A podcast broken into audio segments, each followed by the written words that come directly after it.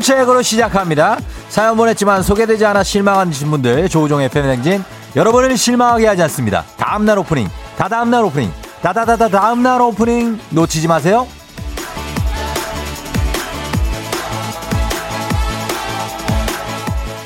6301님 맨날 깨워달라 해놓고 아침마다 안 일어나는 딸 때문에 힘들어요.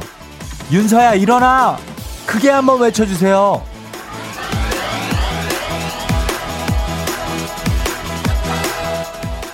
윤서야 일어나. 일어나라 윤서야. 오늘 오프닝 출첵은 너야. 윤서야 일어나. 어. 일어났으면 출석 체크 부탁한다 윤서야. 출석 체크에 성공하면 15만원 상당의 베개를 선물로 받을 수 있어. 9월 2일 수요일 당신의 모닝 파트너 조우종의 FM 대행진입니다.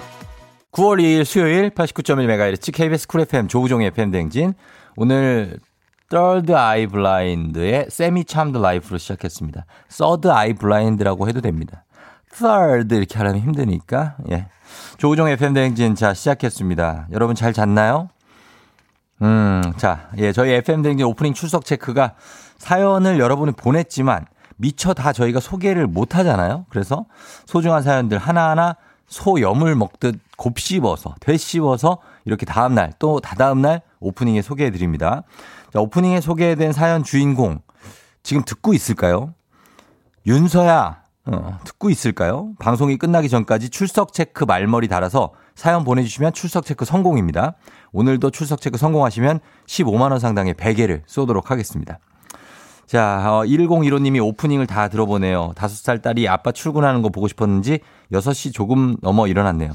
수인이가 조우종 아저씨 재밌대요 하셨습니다. 수인아, 아저씨 재밌어? 음, 그래. 수인이도 참 재밌다.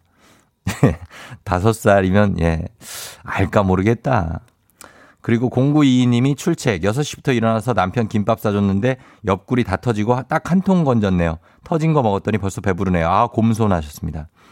아, 진짜 그래도 정성이네요. 예, 남편 김밥을 아침부터 이렇게 일어나서 새벽부터 싸주시고. 오혜진 씨는 5개월 된 우리 아가는 벌써 일어났답니다. 더 자도 되는데. 각종 아기들이 지금 많이 일어나 있네요. 이 시간에. 7시 6분인데. 최선미 씨, 7시 전에 출발하기 성공. 쫑디에서 성공했어요. 지금은 버스 아니랍니다. 늦지 말고 오늘 지각하지 않고 오늘도 수요일이니까 예, 주주의 중반 가장 힘든 날일 수 있습니다. 그러나 우리가 달려가야 됩니다. 달려가야 돼요. 애기야 풀자 오늘 예 있습니다. 오늘 애기야 풀자도 반응이 굉장히 좋습니다. 초, 중, 고 수준별 퀴즈를 내기 때문에 여러분이 선택할 수 있어요. 그리고 퀴즈 참여자는 물론이고 같은 동네 이 퀴즈 푸시는 분과 같은 동네에 사시는 서른 분께도 저희가 선물이 쏟아집니다. 동네 스타가 되고 싶은 분들 지금 바로 신청해 주시면 됩니다. 초중고 수준별 퀴즈. 예. 단문 50원 장문 100원의 정보 이용료가 드는 샵 8910으로 신청해 주시면 되고요. 콩은 무료니까요. 신청 많이 해 주세요.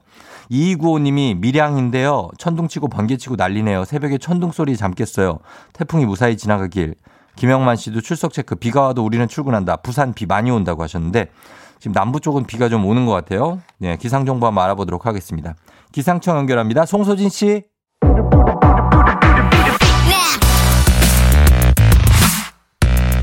요 문자 배틀에 자신 있는 문자 사이퍼 문자 러들 다 들어와 드랍 더 문자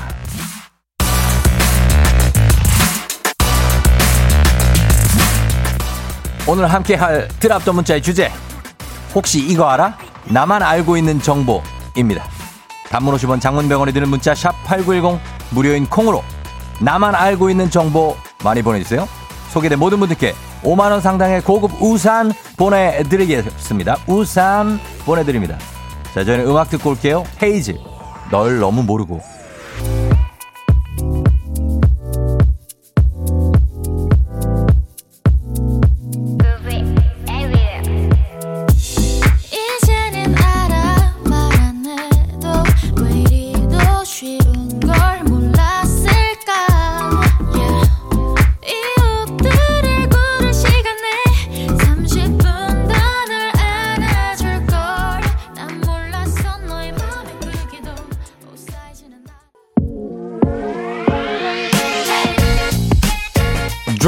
더 문자 오늘의 주제 혹시 이거 알아 나만 알고 있는 정보 여러분의 사연 만나보도록 하겠습니다 5424님 인생에 대한 만족도가 가장 낮은 시기. 여자는 37세, 37. 남자는 42, 42세래요. 아셨어요? 아, 그래서 내가 요즘 우울하구나? 음, 가장 낮은 시기. 그때가 이제 가장 도약하기 전이라서 그렇습니다. 이제 그때 이후로 확 뛰어오르는 거예요. 그러니까 우울해하지 말고. 6645님, 가끔 택배 받고 감사 인자, 인사 문자 보내주시는 분들이 계신데 안심번호로 떠서 누가 보낸 건지 몰라요. 크크. 그래도 고맙습니다. 음. 그냥 그 마음만 받아요. 예, 누군지 몰라도 그 누구 중에 하나라고 생각하면 아니면 뭐 다 그렇다고 생각하면 얼마나 좋습니까? 8542님, 타인과 꾸준히 관계를 유지하는 사람들이 외톨이보다 더 행복하대요. 아, 나는 그냥 좀 날 내비두면 행복할 것 같은데. 아, 꾸준히 관계를 유지하는 사람들이 행복하겠죠, 당연히. 예. 그러나 뭐 혼자 있는 거 좋아하는 사람들도 있습니다. 저도 좋아하고요. 네. 요즘은 더더욱이 그게 굉장히 어떻게 보면 배려죠. 음. 1017님. 해삼은 몇 등분을 해도 바닷물에 다시 넣어두면 재생한다고 하네요. 그래서 해삼은 나이를 알 수가 없대요. 해삼한테 몇 살이냐 해봤자 아, 대답이 없는 겁니다. 네. 1324님.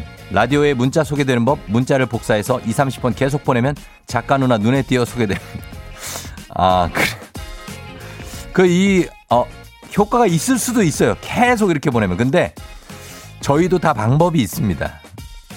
K79631985님, 된장찌개에도 김치찌개에도 토마토 넣으면 감칠맛 나요. 토마토와 궁합이 안 맞는 음식, 음식 있을까요? 어, 토마토를 김치찌개에 넣으면 괜찮을 것 같아요. 느낌이. 예, 약간 같은 방향인 것 같아요. 6080님, 문자. 모기 물렸을 때 엄청 가려운데 약 바르는 것보다 뜨거운 물에, 물에 씻으면 덜 간지럽다는 사실.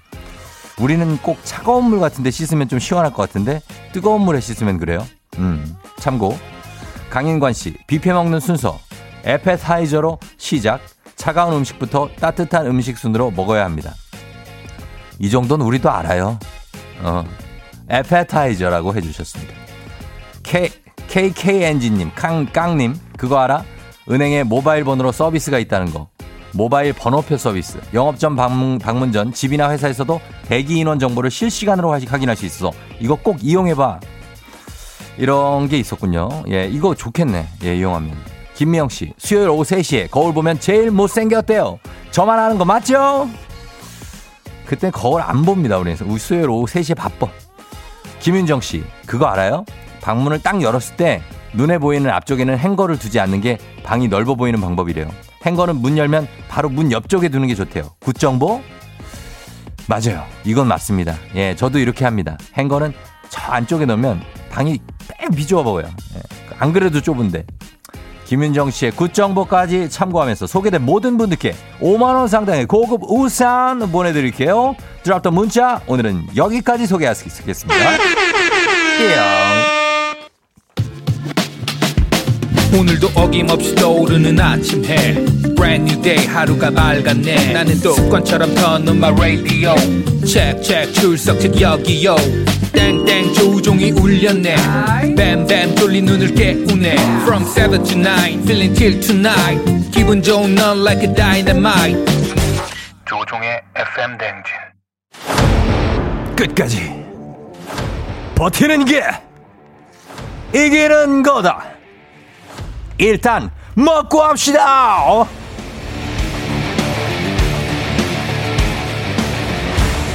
워렌 버핏의 명언 다들 아시죠? 오늘 하루도 잘 버티는 자가 승리하는 겁니다. 버틸 힘 일단 먹고 하시죠. 5914님, 우정 오빠, 저 요즘 잠을 설쳐요. 잠을 잘못 잤더니 아침부터 정신없지만 오늘 하루도 잘 버텨볼게요. 잠 설치는 사람, 저 하나 추가해 주시면 감사하겠습니다. 주식회사 홍진경에서도 만두 드립니다. 김윤희 씨, 아기 보느라 제때 제때 못 먹어서 어지러워요. 공복에 어지러움에서 버틸 수 있게 도와주세요. 힘내시라고 국민 쌀국수 브랜드 포메인에서 외식 상품권 드립니다. 4178님, 오늘도 등교 수업하는 우리 3학년 5반 파이팅! 모든 고3 파이팅! 3학년 5반 학생들과 함께 시험에 대한 부담에서 잘 버텨보겠습니다. 올해 고3은 어느 때보다 고생이 많습니다. 디저트가 정말 맛있는 곳 디저트 3구에서 매장 이용권 드립니다. 6637님, 쫑디 연년생 대학생 아이들 등록금 낼 생각에 가슴이 답답해요. 어디서 그 돈을 끌어모아야 하나 머릿속이 너무 복잡하고 힘든데 저에게 버틸 힘을 주세요. 이렇게 등록금 내는 부모님들도 힘듭니다. 건강한 오리를 만나다 다향오리에서 오리 스테이크 세트 드립니다.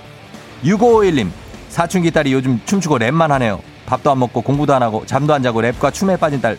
딸의 입을 좀 막아주세요. 그 랩 듣지 않아야 제가 요즘 하루를 버틸 수 있, 있을 것 같거든요. 딸의 입을 제가 어떻게 무슨 수로 막습니까? 행복한 간식 마술 떡볶이에서 온라인 상품권 드립니다. 이걸로 막으세요. 010 뭐야 8703님 학교와 유치원에 가지 않는 딸 세 딸 덕분에 아내는 몸살이 났고요. 아침 출근길 전 급히 김치찌개를 끓여두고 나왔는데 아내와 아이들이 종일 김치찌개만 먹고 버틸 수 있을까요? 버틸 수 있습니다. 카레와 향신료의 명가 한국 SB식품에서 쇼핑몰 상품권 드립니다.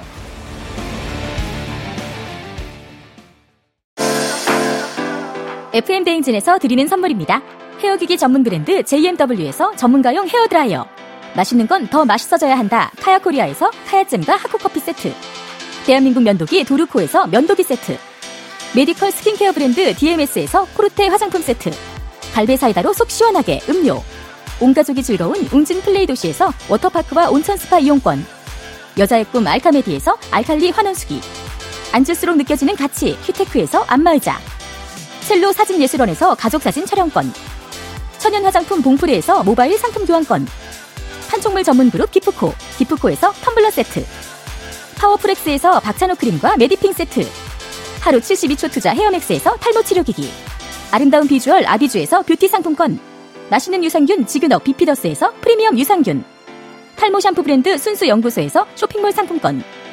의사가 만든 베개 시가드 닥터필로에서 3중 구조 자세 교정 베개. 시원스쿨 일본어에서 3개월 무료 수강권. 브랜드 컨텐츠 기업 유닉스 글로벌에서 아놀드 파마 우산. 건강기기 전문 제스파에서 두피 안마기. 한식의 새로운 품격 사홍원에서 제품 교환권. 지중해풍의 제주 세인트포 골프앤 리조트에서 콘도 이용권. 와인 정기구독 퍼플톡 와인플레이스에서 매장 이용권. 프리미엄 수제청 오브스토리즈에서 패션 후르츠 수제청. 두피관리 전문 닥터그라프트에서 탈모 샴푸 토닉 세트. 국민 쌀국수 브랜드 포메인에서 외식 상품권. 내 몸에 맞춤 영양 마이니에서 숙취 해소용 굿모닝 구미. 자연을 담은 프로도브 디얼스에서 알로에 미스트 세트. 공간 절약 옷걸이 오브제누보에서 항균 non-slip 수완 옷걸이. 피부가 만나는 숲 숲회에서 자작나무 화장품 세트. 자연과 과학의 만남 뷰인스에서 all-in-one facial cleanser. 나를 찾는 행복여행 템플스테이에서 공기청정기. 당신의 일상을 새롭게 신일전자에서 듀얼 자동 칫솔. 장건강 one pick 미아리 산유에서 낙산균 프로바이오틱스를 드립니다. 조우종의 FM 대행진에서 드리는 선물 소개해드렸습니다. 음, 어, 아, 지금 태풍 걱정하시는 분들이 많구나. 6742님, 태풍 마이삭으로 긴장하고 있네요. 비닐하우스 단단히 점검하고 있는데 피해 없이 무사히 지나가길 응원해주세요. 잠 못 잤더니 피곤한 아침 힘 좀 주세요 하셨습니다. 예, 힘 드려야죠. 어, 힘 드릴게요. 어, 선물 드릴게요. 음, 먹을 걸로 드려야 되나? 예, 먹을 거, 뭐, 석류 음료나 이런 거. 괜찮죠? 예, 드릴게요. 이게, 이게 태풍이, 송성미 씨도 태풍 지나간 지 얼마 안 됐는데 또 태풍이 하셨는데 이 뒤에 또 하나가 있대네? 예, 하나가 뒤에서 야, 너 빨리 가 하고 기다리고 있다고 하니까 어, 태풍에 대해서 우리가 좀 음, 의연하게 준비할 필요가 있습니다. 너무 걱정하지 마시고 예, 준비하면 돼요. 1356님, 어제 남자친구랑 500일이라 라디오 되는 블루투스 스피커 선물로 줬었는데, 크크, 제가 지금 그걸로 이 방송을 듣고 있네요. 반갑습니다. 남자친구한테는 도대체 무슨 선물이 좋을까요?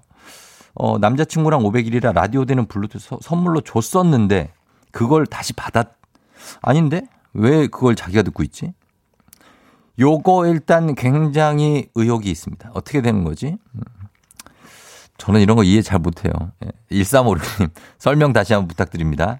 자, 그러면서 저희는 음악 한 곡 듣고 올게요. 음악은, 아, 이 곡 듣겠습니다. 두 분 연애 잘 하시고, 임재범엔 박정현, 사랑보다 깊은 상처. 임재범 박정현의 사랑보다 깊은 상처 들었습니다. 조종의 팬댕진 함께하고 있고요. 음, 1356님, 아까 그 스피커 조규범이 어제 기념일 준비하느라 수고 많았어. 고마워. 감동받았어. 스피커는 필요 없다고 저 쓰라네요. 남자친구한테 줄 만한 선물이 뭘까요? 저도 선물 챙겨주고 싶어요. 500일 기념해서 줬는데 남친이 이거 필요 없다고 넣었어. 이랬다고요. 와, 진짜 남친이 어, 간 크네. 나는 그냥 받아서 그냥 갖다 놓는데. 그 얘기였던 것 같습니다. 예, 인재 해결. 어, 따뚜기 형. 아, 왔어요? 음. 여러분 애기야 풀자 지금 단문 50원 장문 100원 샵 8910으로 많이 신청해 주세요, 여러분. 예, 어느 동네 학교 출신 연결이 될지 기대하면서 우리 어떡해 어제 잘 잤어요? 귀신 꿈꿨도이 아무리 바빠도 챙길 건 챙겨야죠. 조우종의 FM 대행진.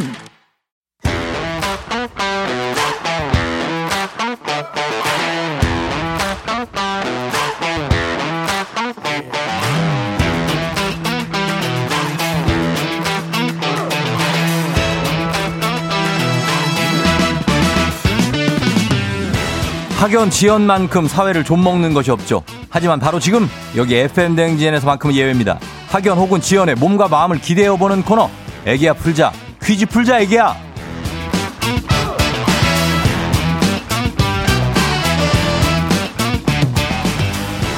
학연 지연의 숟가락 하나 얹어보는 살짝 얹어보는 코너입니다. 애기야 풀자 동네 퀴즈 정관장에서 여자들의 홍삼 젤리 스틱 화해락 이너제틱과 함께합니다. 학교의 명예를 걸고 도전하는 참가자 그리고 이 참가자와 같은 학교 또는 같은 동네에서 학교를 나왔다면 바로 응원의 문자 보내주시면 됩니다. 학원 지연 학원 지연이 아니고 학연 지연 학연 지연으로 힘으로 문자 보내주신 분들께도 추첨을 통해 선물을 드립니다. 오늘은 동네 스타가 탄생할지 아니면 대망신으로 마무리가 될지 기대해 보면서 연결해 보도록 하겠습니다. 오늘은 이분입니다. 어제 자전거 타다가 엎어져서 근육통이 왔어요. 유유. 애기 아플 자로 잠시라도 아픔을 잊게 해주세요. 7928님 연결합니다. 여보세요? 음, 어, 지금 가는구나. 예. 7928님이 자전거를 어제 타다가 엎어졌다고 합니다. 여보세요? 자전거 타다가 엎어졌어요? 안녕, 안녕하세요. 쫑디. 쫑디. 갑니다. 3만 원 상당의 선물이 걸린 초등 문제, 5만 원 상당의 선물이 걸린 중학교 문제, 15만 원 상당의 선물이 걸린 고등학교 문제. 어떤 거? 15만원 고등학교 가겠습니다. 아, 크게 갔다. 아, 고등학교 문제. 감사합니다. 자, 그러면 어, 어느 네. 동네 어느 고등학교 출신인지 밝혀주세요. 안녕하세요. 의정부 호원고등학교 출신 이혜인이라고 합니다. 아, 호원동 출신이에요. 네. 아, 의정부 호원동 알죠. 호원고 출신의 성함이 이혜인입니다. 혜인 씨. 네. 저는 정혜인이라고 가끔 불리거든요. 아, 들어봤어요. 음, 많이 불리신다고. 많이 어이가 없, 없죠? 예.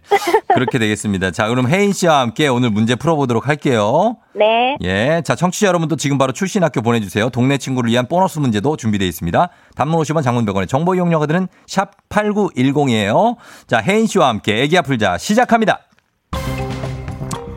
고등학교 1학년 미술 문제입니다. 프랑스인 화가인 모리스 드니는 이렇게 말했습니다. 역사상 유명한 이것이 셋 있는데 첫째는 이브의 이것이고 둘째가 뉴턴의 이것이며 셋째가 세잔의 이것이다. 이것은 무엇일까요? 객관식입니다. 1번 사춘기, 2번 사랑, 3번 사과. 2번이 어떤 거죠?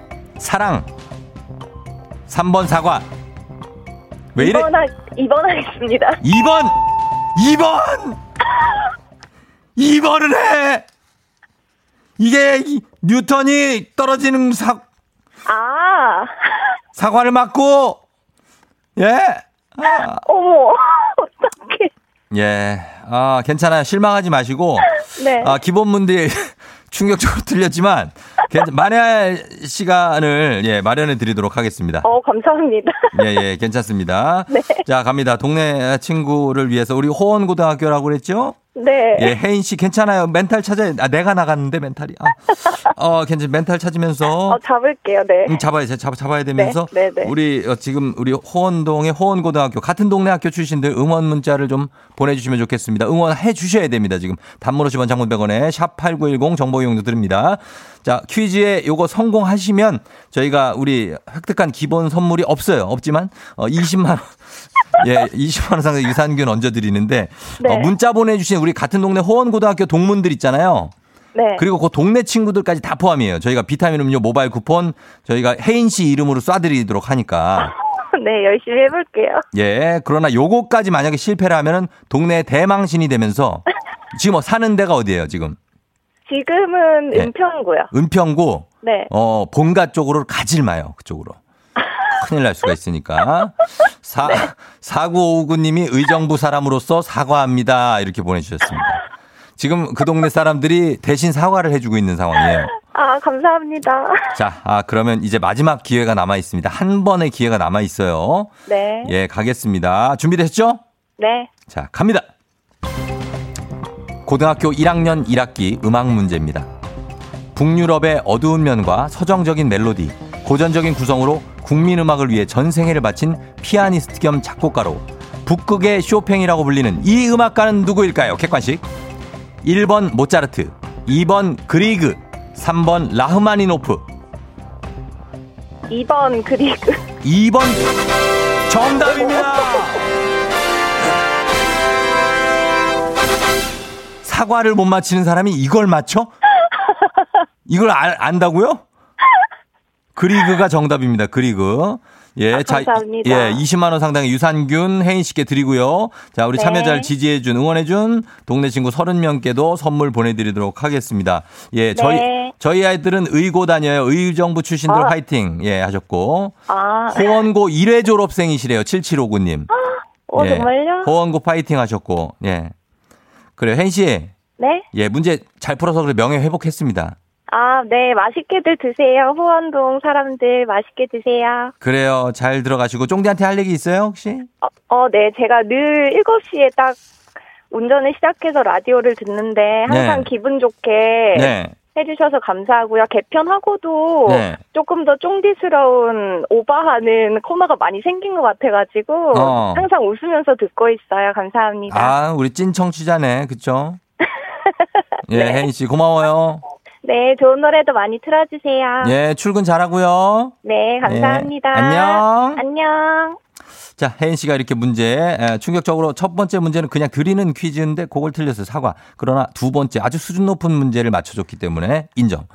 예, 인정합니다. 어, 3614-7759님이 어, 혜인 씨 제 선배일까요? 3614님 후배일까요? 호원고 파이팅 만회해주세요 하셨는데 만회했습니다. 자, 이제 청취자 여러분들을 위한 보너스 퀴즈 갑니다. 명자의 노래. 명자가 누구냐, 누구시냐 많이 궁금해 하시는데, 아, 중요한 거는 명자 씨가 아니고 명자 씨가 부른 노래의 제목을 여러분이 맞히시면 되니까, 예.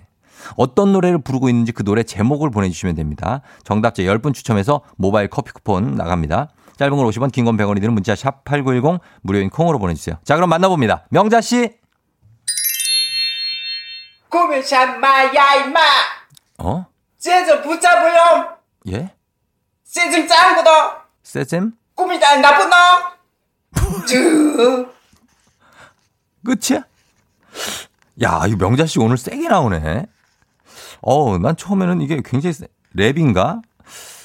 명자 씨, 다시 한 번만 예, 들려주세요. 꾸미샷 마야 임마 야, 임마. 쟤좀 붙잡으렴 찢어지라고? 쟤좀 짱구도 짱구라고요? 꾸미다 나쁜 놈 꼬미따, 쭈. 꼬미딴 나쁜 놈. 약간 태국어 같기도 하고. 으, 이건 뭐야, 마지막에. 나 이거 전혀 모르겠는데.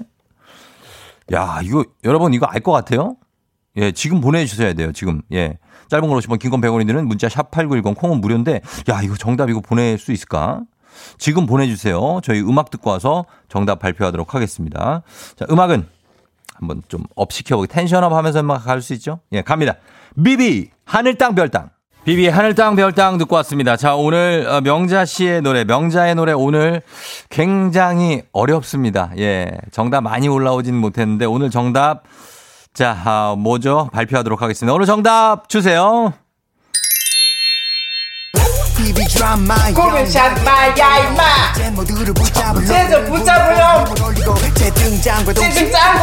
만나 고민 나쁜 놈 다시 한번 적시지 레인 효과 장첸이네, 그냥. 이게 비의 깡을 부른 건데, 장첸이네. 예, 그쵸? 어, 아주 무섭고 좀, 예? 아, 안윤상 씨? 아니 내가 한 거 아닌데 아닌데. 야이다 야. 예, 마이크 지금 들어왔어요. 아 그러니? 예. 빨리 넣어주라. 자, 정답은 비의 깡이었습니다. 4351님, 오늘, 어머, 오늘 뭐래요? 이거 비의 깡 하셨는데, 예, 비의 깡이 정답이었습니다. 자, 오늘 선물, 맞히신 분들은 선물 받을 가능성 굉장히 높습니다. 선물 받으실 분은 명단 홈페이지 선곡표 게시판에서 확인하시면 되고요. 명자씨, 어, 오늘 무서웠어요. 내일 또 만나요.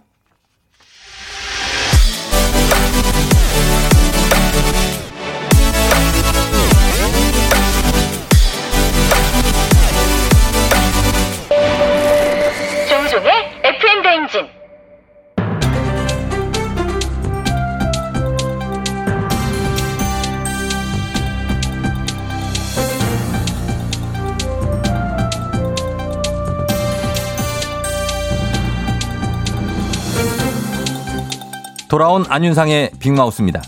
정부가 부동산 규제 정책을 쏟아내는 시기에 한 은행의 직원이 자신의 아내와 모친이 대표이사로 있는 법인 기업과 개인 사업체 앞으로 76억 원어치 부동산 담보 대출을 실행, 개인 이득을 취한 것이 발각돼 면직 처분됐습니다.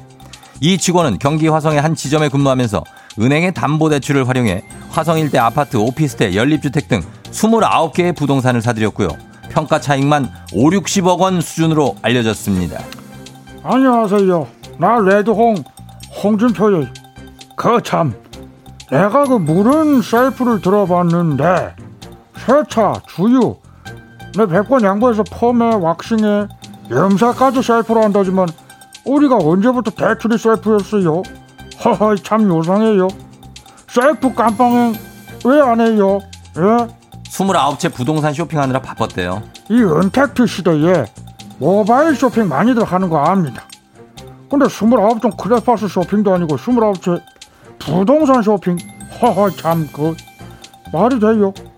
29채를 사들이는 동안 나라에서 대체 뭘 했어요? 정부가 크고 작은 부동산 대책을 23차례 발표했어요. 그 참 그러니까 더 문제라는 거 아니겠어요? 이게 어떻게 가능했는지 제가 한번 짜볼까요? 아니요, 이, 이 직원은 이미 면직 처리됐대요. 면직으로 지금 면피할 생각이면 나는 반대합니다. 이 도마뱀이에요. 꼬리를 잘라도 잘 이렇게 도망가고 나중에 그 꼬리가 자라는 도마뱀 꼬리 자르기 이런 거예요. 몇 차를 팔아서 얼마 챙겼는지 정확히 파악하고 부당 이익에 대해서 정확하게 따져 책임 물어야 되지 않겠어요. 눈만 끔뻑거려도 집값이 올라서 그 집 없는 서민들은 지금 피눈물 흘리는 판국에 하하 그참 뭐 이런 양반이 채 고객들이 맡긴 돈으로 대체 뭘 했어요? 우리가 고양이한테 생선 맡긴 거예요? 참 그 생선 맡기는 거 반대합니다. 그 고양이를 내가 한번 짜볼 거예요. 그 참. 기상청은 제9호 태풍 마이삭이 오늘 저녁 제주도 동쪽 해상을 지나 3일 오전 경상 해안 부- 부근을 거쳐 아침에 동해상으로 이동할 것으로 예상했습니다. 기상청은 마이삭이 직전 태풍 바비보다 강하고 많은 비를 동반해 2003년 한반도를 강타했던 태풍 매미만큼이나 큰 피해를 줄 수 있다고 경고하고 있는데요. 일부 네티즌들을 중심으로 장마 기간 내내 빗나간 예보를 보여준 기상청의 예측은 믿을 수 없다는 목소리가 커지고 있습니다. 신이 나 신이 나 애템 애템 신이 나. 어이 어이 어이. 팽아! 안녕하십니까? 예사절이 남극 펭귄 팽두입니다. 아 지금 우리가 예측을 믿고 안 믿고가 중요한 것이 아닙니다. 펭수, 그럼 지금 중요한 건 뭐예요? 아 이게 바람의 세기가요? 초속 40m 넘으면 달리는 차가 뒤집힌답니다 근데 마이 차는 아 50m를 넘을 수도 있대요 초속 50m 아 무더워요. 방심하다가 저처럼 가벼운 존재 이 깃털 같은 존재 자칫 잘못하면 아 저기 남극 고, 고향까지 논스탑으로 나갈 수도 있어요. 펭수가 가벼운 깃털 같은 존재는 차입니다. 예? 가벼워요. 아, 몸무게가 두 자릿수로 내려온 지가 언젠데. 어, 알, 알겠어요. 아, 어쨌든 간에 지금 마이삭 바로 뒤에 또 하나와 10, 10호 태풍 하이선. 아! 요게 한반도에 영향을 미칠 수 있다는 소식도 있어요. 아, 왜 와? 음. 저리가 2004년 매미, 2007년 나리, 2010년 곰봤죠? 예, 이 공통점이 뭔지 아십니까? 공통점 글쎄요? 모두 9월에 찾아왔답니다. 아, 이게 다 지구온난화 때문에 바닷물 온도가 높아져서 그런 겁니다. 지금 애꿎은 기상청 탓할 시간에 지구온난화를 막을 방법이나 우리 모두 고민해봐요.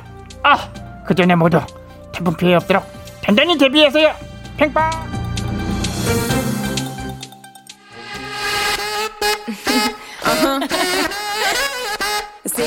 아리아나 그란데 프로블럼.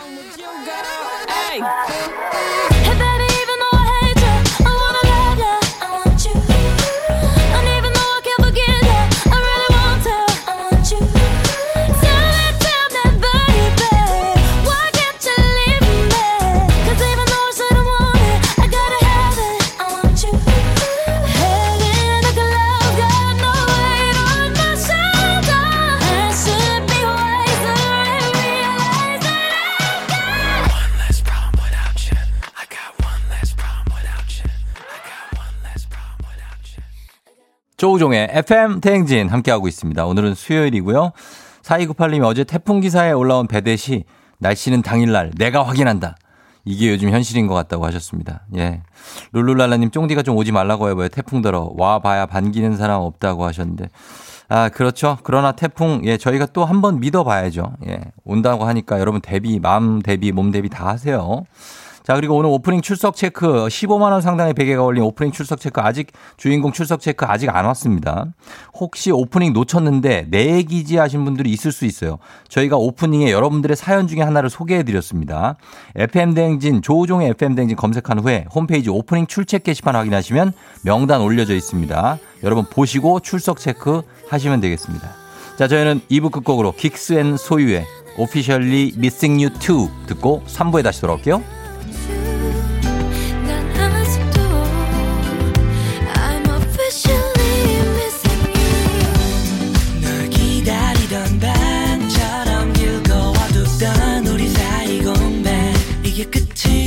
길 바래 I wanna go back 너가 원하던 걸 가고친 지금의 넌 어디로 갔는지 난 홀로 남아 lonely yeah. 오늘따라 부는 바람도 참 시린 것 같은데 You're rocking with the DJ. DJ. 조종의 FM. 어머나 벌써 8시 어쩌지 벌써 8시네 회사 가기 싫은걸 알고 있어 getting feeling 어쩌지 벌써 8시 아, 승객 여러분, FM 댕진 기장 조우종입니다. 10주년 그 이상의 가치 티웨이 항공과 함께하는 벌써 8시 호. 오늘은 일본 오사카로 회전 초밥을 먹으러 출발해 보겠습니다. 즐거운 비행하시면서 지금 수요일 아침 상황 기장에게 바로바로 알려주시면 감사하겠습니다. Thank you. 단문 50원 장문 100원의 정보 이용료가 드는 문자 샵8910 콩은 무료입니다. 자 그럼 비행기 이륙합니다. Let's get it. 아취.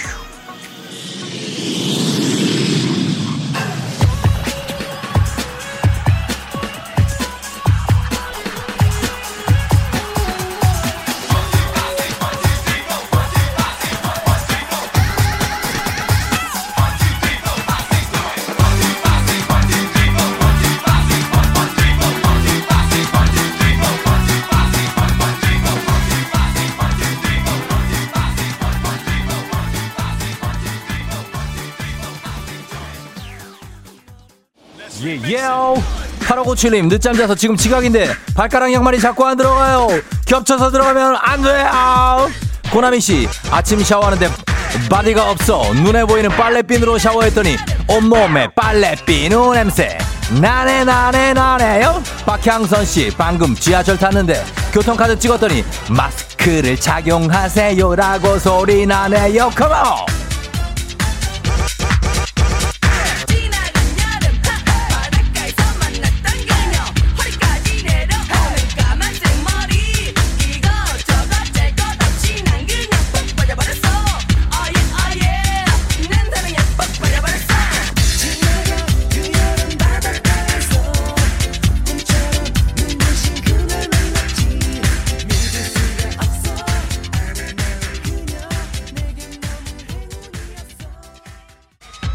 어, 예. 8052님, 친구 회사 일 도와주다가 쪽잠 자고 출근하고 있습니다. 안산 월피동 피사 사장은 각성하라고 해주세요. 아니면 보너스를 제대로 넣어주든가. 아, 제발 부탁 좀 드리겠습니다. 좋은 말 어때요?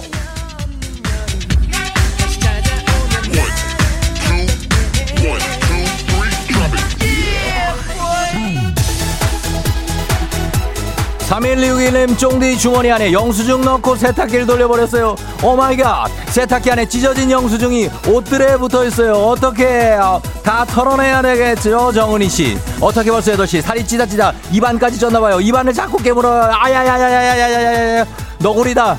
머리 감는데 아내가 불을 끄네요. 어차피 눈 감고 감는데 불을 왜 켜냐고요. 머리 감는데 왜 불을 끄는 거야.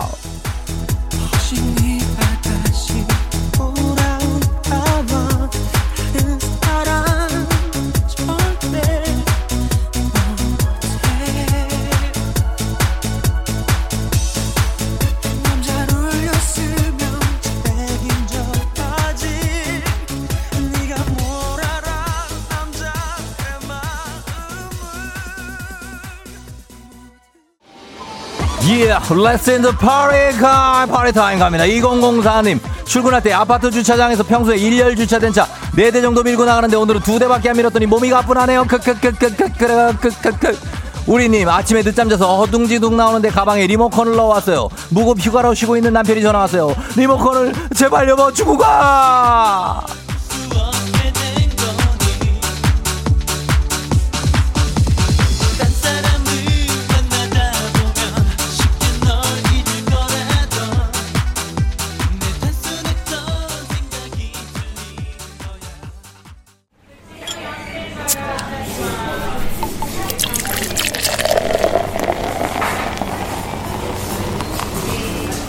아, 아우 마이크 체크. FM 댕진 벌써 8시 호.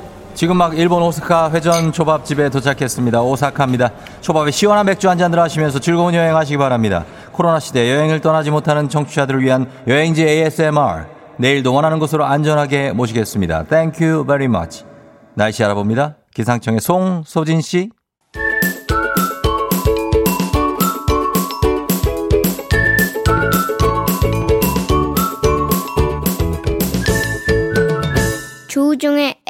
FM 대행진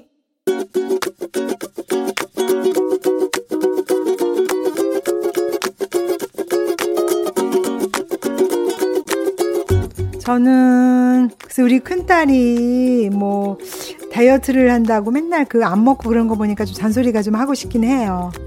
지은아 너 그러니까 식사도 제대로 안 하고 뭐 그냥 밥을 먹는 둥 마는 둥 그냥 그렇게 섭취 안 하고 그냥 무조건 안 먹고 빼려고 그렇게 하면 그건 아닌 것 같은 생각이 들어서 잘 챙겨 먹으라 그러면 자꾸 잔소리 하는 것 같으니까 듣기 싫어하는 것 같긴 한데 안 먹다가 또 스트레스 받는다고 또 폭식하지 말고 살 빼는 것도 좋지만 건강이 제일 우선이니까 건강 좀 잘 챙겨라.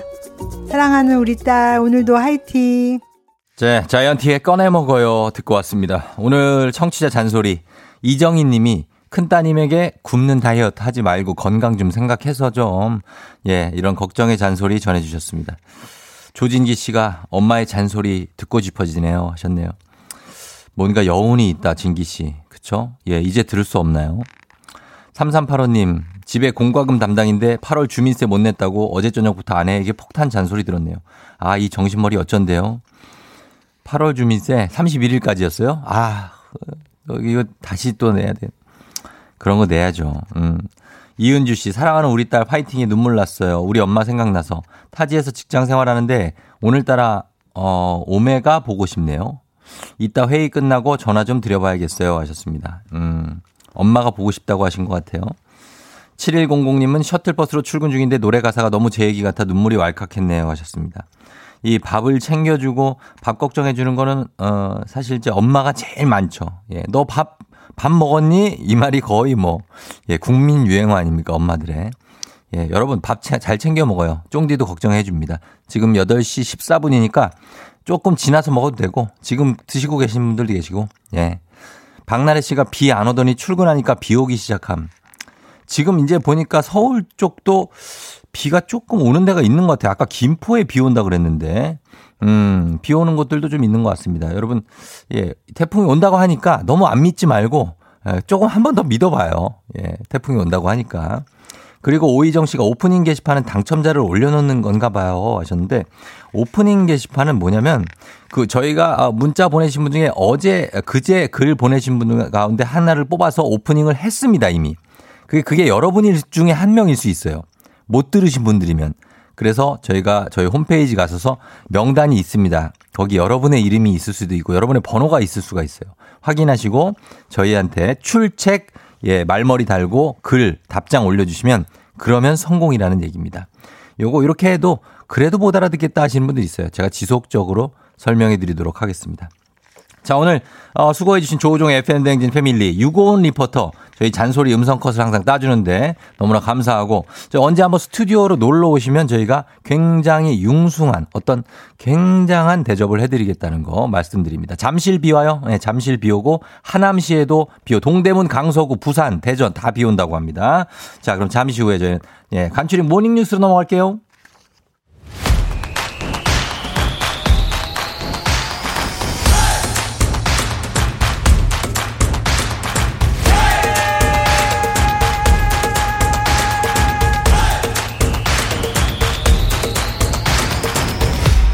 조우종의 FM 대행진.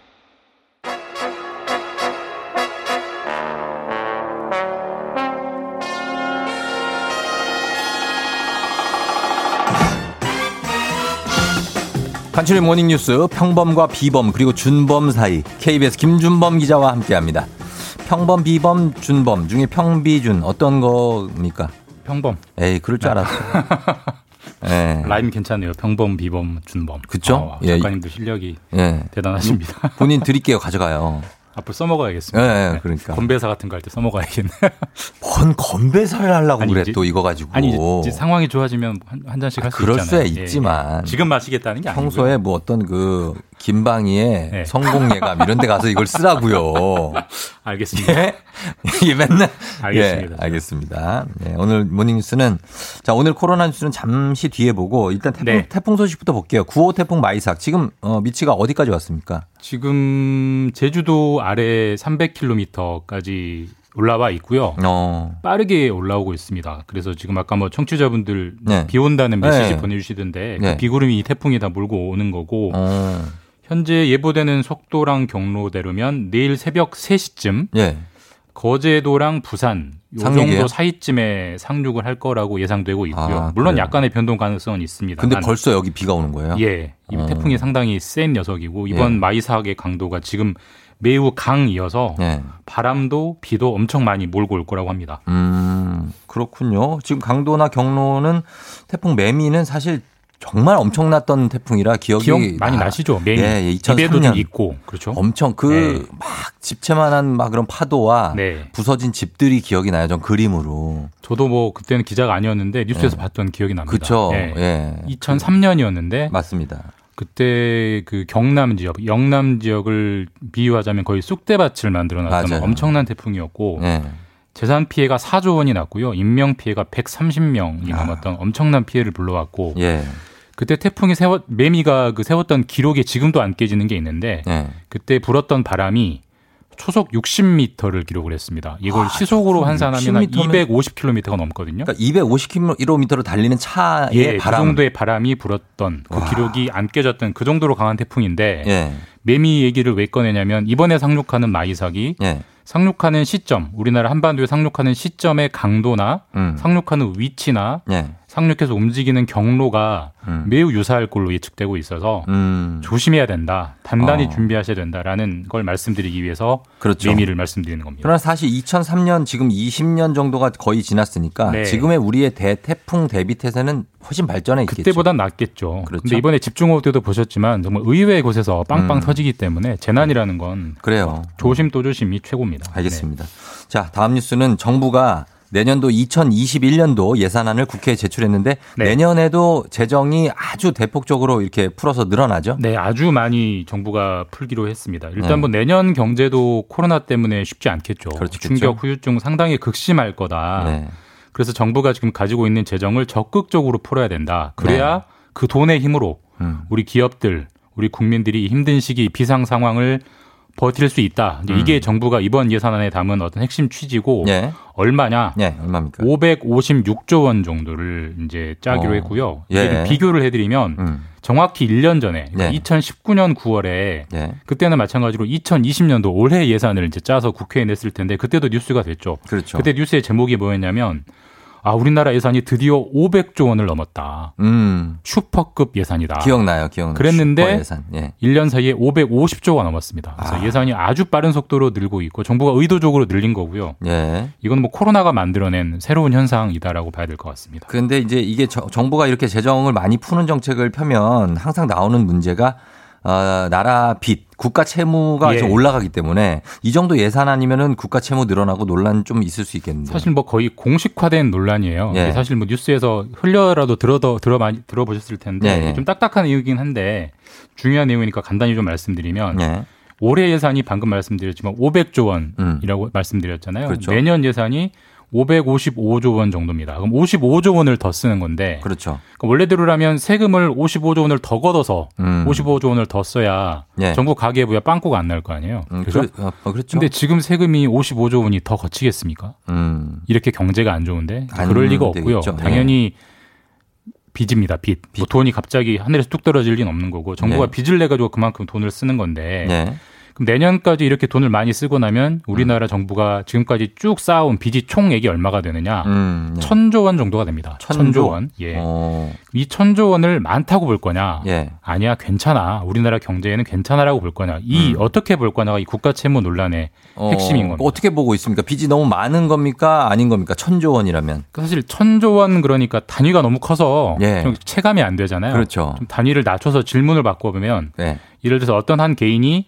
빚이 1억 원이 있다고 가정을 음. 해볼게요. 예. 그럼 1억 원의 빚은 많은 거냐 적은 거냐 이런 질문하고 똑같은 건데 음, 자산이 얼마였냐 따라 맞습니다. 다르죠. 그 자체로는 말할 수가 없고 예. 그 사람이 얼마나 버는데 그 그렇죠. 사람의 재산이 얼마나 있는데를 봐야 되는 거거든요. 예, 예를 예. 들어서 1년에 한 천만 원 버는 사람이 빚이 1억 원 있으면 심각한 거죠. 엄청 심각한 거죠. 근데 1년에 한 30억씩 버는 사람이 빚이 1억 원 있으면 뭐 그건 별거 아닌 거거든요. 음, 마찬가지로 우리나라가 지금 버는 돈이 얼마냐를 따져서 천조 원을 따져야 되는데 네. 우리나라가 1년에 이제 버는 돈 네. 그때 가장 대표적인 지표가 GDP 국내 예. 총생산이니까 1년에 2천조 원 정도를 우리나라가 벌어들입니다. 2천조. 예. 예. 2천조 원을 버는데 아. 빚이 천조 원 정도 있다. 야, 그럼 연봉의 반이 빚이면 네, 맞습니다. 많은 편이네요. 어떻게 많다고 볼 수 있고요. 그렇죠. 근데 이제 예를 들어서 이건 또 이것도 역시 상대적으로 봐야 되는데 예. 일본 같은 경우가 예. 우리랑 사이가 안 좋긴 합니다만 뭐 일본이 우리나라보다 잘 사는 나라라는 데는 음. 이견이 없잖아요. 네네네. 근데 일본은 나라 빚이 어 일본 정부 GDP의 230%입니다. 아, 두 배가, 두 배가? 넘습니다. 어. 우리는 50% 정도니까. 아. 그러면 일본도 저 정도인데 그리고 네. 일본이 망한다는 얘기 없지 않느냐. 근데 음. 우리는 겨우 50%니까 괜찮은 거 아니야? 그래요? 이런 시각이 하나가 있고요. 예. 또 반대의 시각은 물론 비율이 지금이 낮은 건 맞지만 음. 지금 빚이 너무 빨리 늘고 있다. 음. 지금 실제로 예측되기로는 2024년이면 50%가 아니라 GDP의 60%까지 올라갈 걸 예측이 되고 또 예. 지금 심각하게 고령화 때문에 일할 사람이 부족해지잖아요. 그렇죠. 이런 식으로 빚내는 건 순식간이다. 금방 100% 넘을 거다. 이런 음. 예측들이 있어서 이 두 가지 시각이 핵심이고 예. 이번 국회 예산안이 내일 국회로 넘어가기 때문에 이번 국회에서도 이거 가지고 여야가 아주 지겨울 정도로 싸울 겁니다. 이제 그런 그러네요. 걸 염두에 두시고 논란을 보시면 아 저런 것 때문에 싸우는구나 라는 네. 게 이해가 되실 겁니다. 잘 짜야 되겠습니다. 이 예산 국내 어, 총생산의 절반이 나라 빚이라고 하니까. 자, 예산안은 일단 이렇게 넘어가겠고 코로나 소식 한번 보겠습니다. 지금 누구보다도 가장 힘든 게 자영업자들입니다. 네. 자영업자들이 힘든데 지금 사랑제일교회 상대로 소송을 내기로 했다고요. 예, 오늘 뭐 정광훈 목사도 퇴원을 한다라고 예, 예. 상이 되고 있는데 일단 네. 사랑제일교회가 서울 성북구 장위동에 있습니다. 거기 쪽이 난리라면서요. 예, 지금. 근데 뭐 누구나 그러시겠지만 사랑 제일교회는 지금 코로나 감염의 일종의 상징처럼 음. 돼버려서 네. 누가 장위동에 안 가죠. 안 간대요. 예, 그래서 장위동에 있는 자영업자들은 정말 매출이 매출이 거의 제로에 가깝다고 하는데 예, 예. 이 장위동에 장위 전통시장이라는 음. 시장이 있어요. 이 시장 상인들이 못 살겠다. 예. 이건 결국 정광훈 목사 사랑제일교회 책임이다라고 하면서 시장 상인들이 한 명도 빠지지 않고 이 교회 네. 측을 상대로 손해배상 청구 소송을 내기로 했고요. 음. 코로나 감염 이후에 이런 집단 감염 사례를 상대로 소송을 낸 게 이번이 처음이에요. 예, 예. 그래서 법원이 어떻게 판결할지는 모르겠지만 그 판결 결과에 따라서 지금 이런 집단 감염 사례들이 한두 곳이 아니거든요. 그래서 예. 유사한 자영업자들 소송이 이어질 거냐 말 거냐. 그래서 이 굉장히 관심을 모으고 있는 소송이어서 법원의 음. 판결이 몇 달 뒤에 나올 텐데 그것도 큰 뉴스가 될 것 같습니다. 예, 사, 알겠습니다. 자, 여기까지만 듣도록 하겠습니다. 자, 지금까지 KBS 김준범 기자와 함께 했습니다. 고맙습니다. 네, 내일 뵙겠습니다. 네. 조종의 FM댕진 함께하고 있는 오늘은 수요일입니다. 예. 차차 비가 오는 곳들이 하나, 둘 들어가고 있는데 태풍은 아직까지는 이제 남쪽 해상에 있다고 하니까요. 예, 여러분들 준비 잘 하셔야 되겠습니다. 어, 그리고, 음, 5000번 님이 67병동 소화기내과 의료진 선생님이 항상 감사하다고 하시면서 예, 파이팅 하자고 하셨습니다. 여러분들 오늘도 다들 파이팅 하면서 가야 되겠죠? 예, 그렇습니다. 그리고 따뚜기 형이 지금 들어와? 어. 따뚜기 형도 비 조심해요. 태풍 같은 것도 신경 많이 쓰시고, 예. 상관, 모자 쓰고 나간, 모자를 뭘. 저희는 잠시 후에 별별 히스토리 최태성 선생님과 함께 역사 이야기로 돌아올게요. 여러분 기다려주세요. 가양동의 김수정 씨 반갑습니다. 서초동의 조영철 씨 반갑습니다. 송촌동의 권민주 씨 반갑습니다. 노형동의 이정훈 씨 반갑습니다. 사는 것도 나이도 성별도 다르지만 공통점이 하나 있군요. 매일 아침 조우종의 FM 대행진을 듣는다는 점. 모두 모여 하나가 되는 시간. KBS 쿨 FM 조우종의 FM 대행진.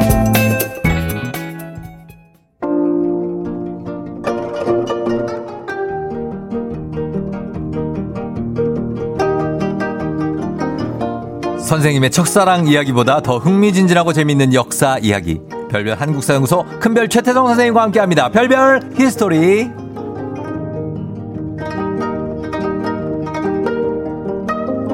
매주 선생님을 기다리지만 이번 주 특히나 더 기다렸습니다. 아, 국민청원이 상소문으로 아주 뜨겁습니다. 어서 오세요. 큰별 최태성 선생님. 네, 안녕하세요. 수요일엔 별별 히스토리 큰별 최태성입니다. 예, 이병민 씨가 개편에도 수요일은 큰별 최태성 선생님과 예, 7761님 대박 한국사 기출풀이 하는데 라디오에서 세미나와 깜짝 놀랐어요 하셨습니다. 저 안 잘린 거예요? 아.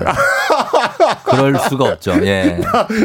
7년 차인데 안 잘렸어. 아, 안 잘리죠. 이렇게 어. 푸르 파란 티와 파란 안경을 맞춰 오시는 분은 어떻게 자릅니까? 저희가? 안경은 제가 지금 특수 제작해서 맞춰 온 겁니다. 아, 저 안경은 정말 미래 세계에서 온 안경 같은 안경을 오늘 여러분 쓰고 오셨는데, 어, 이거 만화에서 보시는 분들도 많을 거예요. 헬로 카봇 같은데, 이런 분 나옵니다. 자, 그런데요. 제가 요즘 어 뉴스가 너무 뜨거워요. 사실 이번 네. 주에 제가 오늘 궁예에 대해서 좀 말씀드리려고 했는데 그러니까요. 예고도 나갔잖아요. 나갔어요. 아, 요거 다음 주에 해야 될 것 같아요. 아, 그래요? 너무 이 상소문이 뜨거워 가지고 너무 뜨거워서. 예, 오늘 상소문 이야기를 한번 해 보도록 하겠습니다. 알겠습니다. 자, 그럼 시작 전에 오늘도 퀴즈로 한번 시작해 볼 텐데요. 예. 자, 서양 여러 나라 중 우리나라가 처음으로 수교를 한 나라는 어디일까요? 자, 음. 준비됐죠? 예. 서양 여러 나라 중 우리나라가 처음으로 수교한 나라입니다. 보기 나갑니다.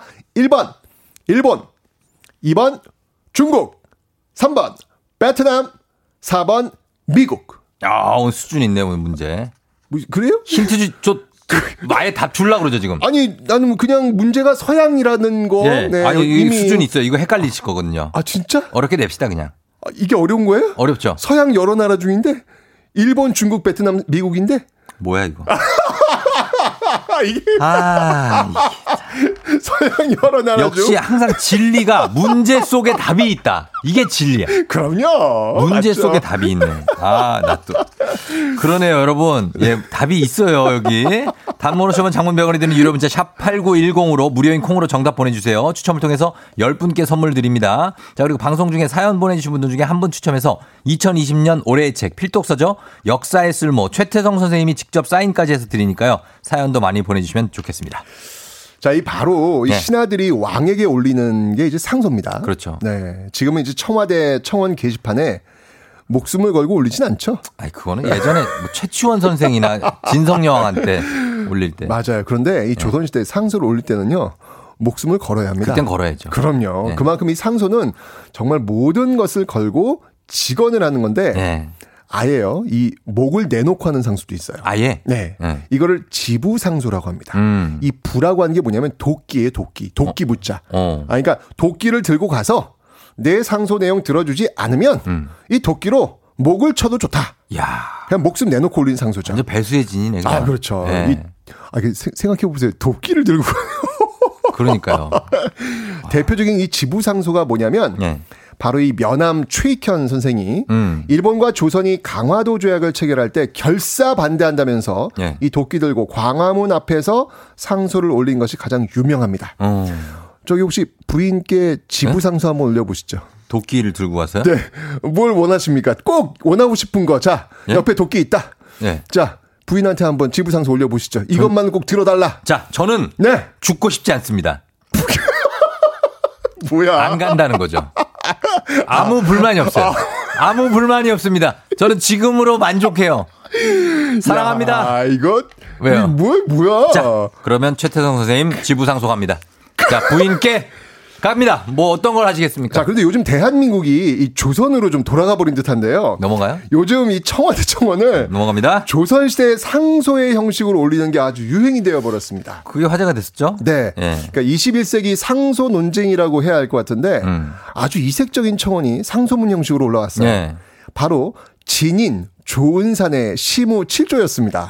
읽어보셨어요? 저 그 봤어요. 아, 예, 제가 읽어보면서, 야, 이거 뭐. 진짜 진짜로 시- 그 상소 형태로 올리셨 어, 그러니까요. 그러니까 제가 사실 이전에 왜 비의 일일 일강 이야기하면서 그것도, 예. 역사 속 시무책 이야기 제가 해드렸잖아요. 그때 했었죠. 그죠? 아마 우리 이게 시청자 아니실까, 방청자 아니실까라는 생각이 들어요. 이거 듣고 아. 아. 마 시무책을 올리지 않았을까. 그럴 수 있어요. 예. 근데 그 시무책이 일곱 개가 올라온 건데 네. 그 핵심은 이렇습니다. 이 정부가 음. 감성보다는 이성적 정책을 통해 국민의 삶을 안정시켜 달라라는 내용이었습니다. 예. 아, 참 잘 읽었는데 예. 이 며칠 뒤 어. 반전이 일어납니다. 반전.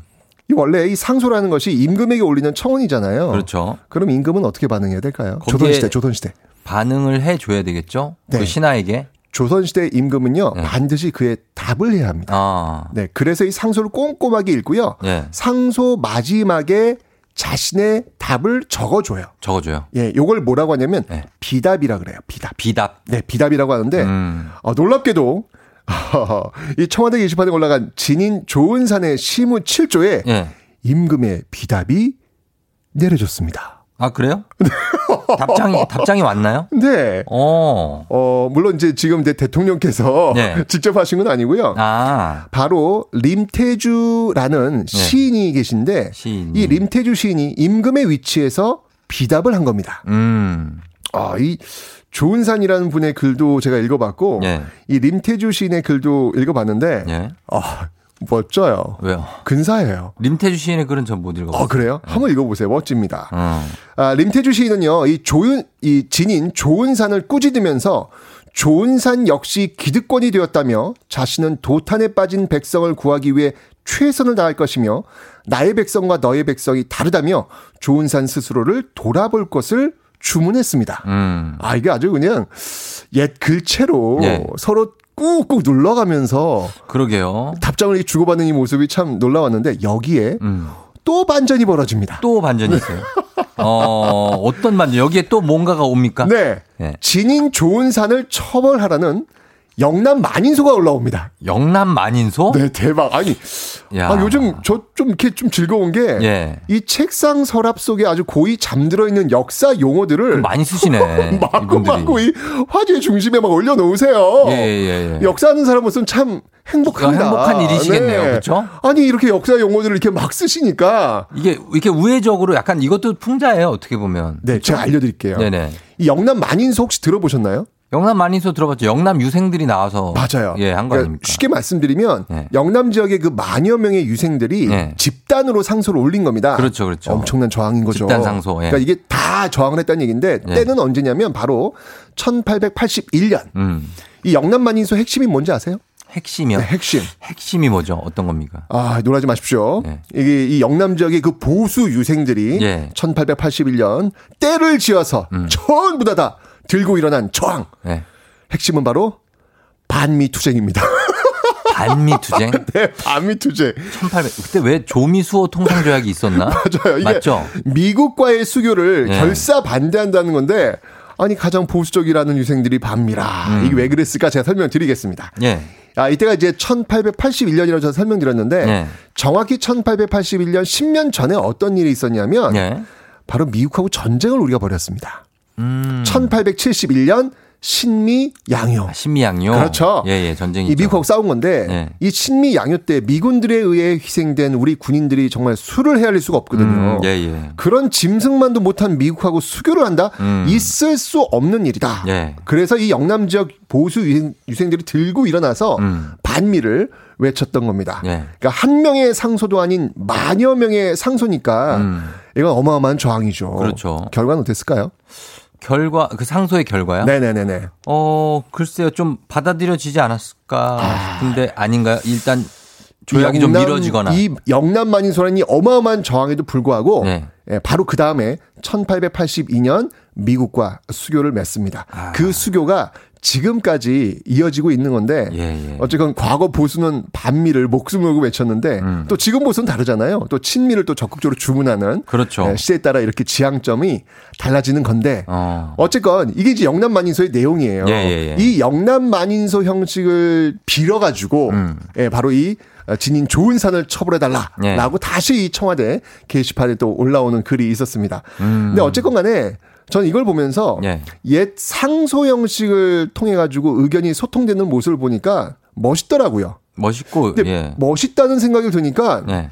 어 옛날 우리 선조들이 참 멋있었구나. 멋있었죠. 어 이렇게 참 글을 통해 가지고 예. 아주 서로의 어떤 의견을 이렇게 아 진짜 글들이 생동감이 넘쳐요. 음. 근사해요. 멋있어요. 한번 읽어보시면. 그러니까 예전보다 훨씬 적극적이에요. 제가 느끼기에는. 어 그러니까 요즘에는 무슨 의견이 있어도 네. 그냥 말 안 하고 뒤에 계시잖아요. 아니 게다가 예. 정치인들이 서로 벌이는 그 막말 퍼레이드. 음. 아 이걸 듣다가 어떻게 보면 이분들 범부 네. 일반 국민들이잖아요. 이런 범부의 상소문을 통한 풍자의 소통을 보니까 음. 이 정치하시는 분들 좀 많이 배우셔야겠다라는 음. 생각이 들더라고요. 아니 막말 아무리 해봐야 그 굉장히 그 좀 안 좋은 기분만 좀 남게 되잖아요. 네, 예, 네, 예. 그런데 이런 어떤 상소문을 통해 가지고 정말 그 풍자의 이야기를 서로 주고받는 모습을 보니까 음. 아 이거야말로 진짜 정치인들이 좀 배워서 네. 우리 국민들에게 좀 보여줘야 되지 않을까. 정치의 품격이 범부들의 품격이 미치지 못하는구나라는 음. 그런 생각을 해주는 모습이 아니었나라는 생각이 듭니다. 그렇습니다. 저희는 그러면 음악 한 곡 듣고 와서 네. 퀴즈 정답 발표하도록 어, 하겠습니다. 그렇게 합니까? 이제는요? 모르겠어요. 지금 어, 많은 변화가 있네요. 원래 형식은 아니에요, 사실. 아, 저- 아, 이거 좋은 것 같아요. 예, 요, 요건 갑자기 들어온 요 call이라. 어, 좋아요. 그렇게 가도록 예, 저도, 하겠습니다. 저도 음악 좀 들어도 되는 거죠, 이제? 예, 그러면? 그렇습니다. 오, yes! 자, 가겠습니다. BTS, 다이너마이트. BTS의 다이너마이트 듣고 왔습니다. 와, 이 노래 좋은데요? 와, 대박! 아, 이 노래가 지금 빌보드 1위인데. 진짜요? 처음 들으셨다면서요? 아유, 너무 영어. 영어, 영어 노래로 나가잖아요. 어 처음 듣는 노래 이렇게 좋은 거 쉽지 않은데? 어, 최초로 wow. 영어로 만든 노래로. 아, 진짜요? 이번에 빌보드 차트 핫 아, 이게 100 지금 차트. 영어였어요? 예. 한국, 어, 웬일이야? 큰일이야. 예. 자, 저희 그러면 얼른 저 오늘 정답 발표하도록 하겠습니다. 네. 예. 자, 서양 열강 중에서 우리가 가장 먼저 수교한 나라는요, 바로 4번 미국이었습니다. 4번 미국. 예, 오늘자 선곡표에서 친필 서명책을 포함한 선물 받으실 분들 명단 확인하시면 되겠습니다. 8877님이 4번 미국 10년 전에 선생님 영상 보고 국사 1등급 받았어요. 이제 아기를 키우며 라디오를 듣다가 선생님이 나오시네요. 반갑습니다. 하셨고요. 1369님, 어머, 정답 미국. 서양 최초 외교가 미국이라니 몰랐어요. 힌트 안 주셨으면 유럽 쪽 나라 말할 뻔. 7년 동안 꾸준히 듣고 있어요. 귀에 쏙쏙 들어온다고 하셨습니다. 예, 그게 바로 최태성 선생님의 매력입니다. 그렇죠? 감사합니다. 예, 선생님 고맙습니다. 저희는 다음 주에 만나요. 전하, 제목을 치시옵소서! 예. 자, 저희는 음악 듣고 올게요. 박보람, 세월이 가면.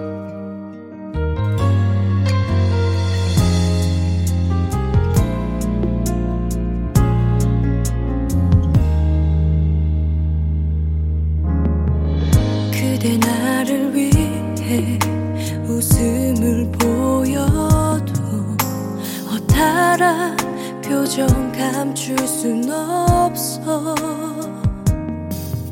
힘없이 뒤돌아서는 그대의 모습 조종의 팬댕진 함께하고 있습니다. 자, 그런데 오프닝 출석 체크 우리 윤서 일어났습니다. 예, 항상 애청자인 저희 모녀에게 에너지 불어넣어서 감사하다고 하시는데 저희 윤서에게 예, 전격적으로 전화 연결해 봅니다. 예, 여보세요?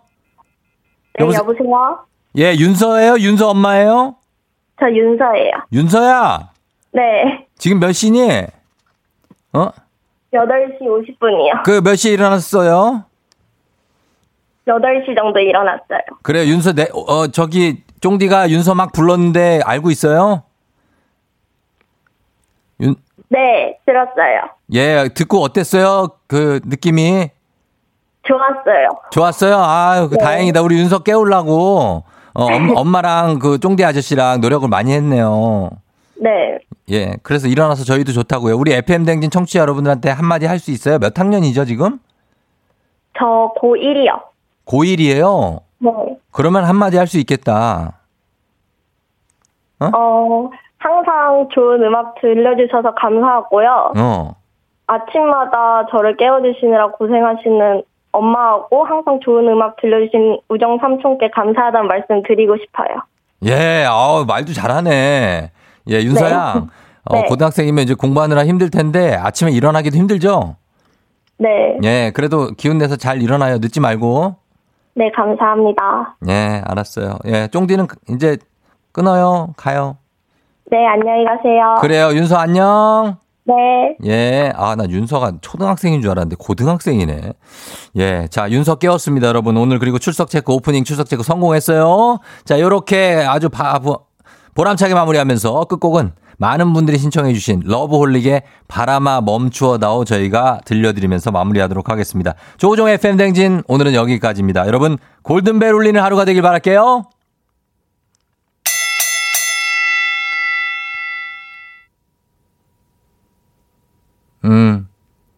그래요. 예, 음악 나갑니다. 여러분, 안녕.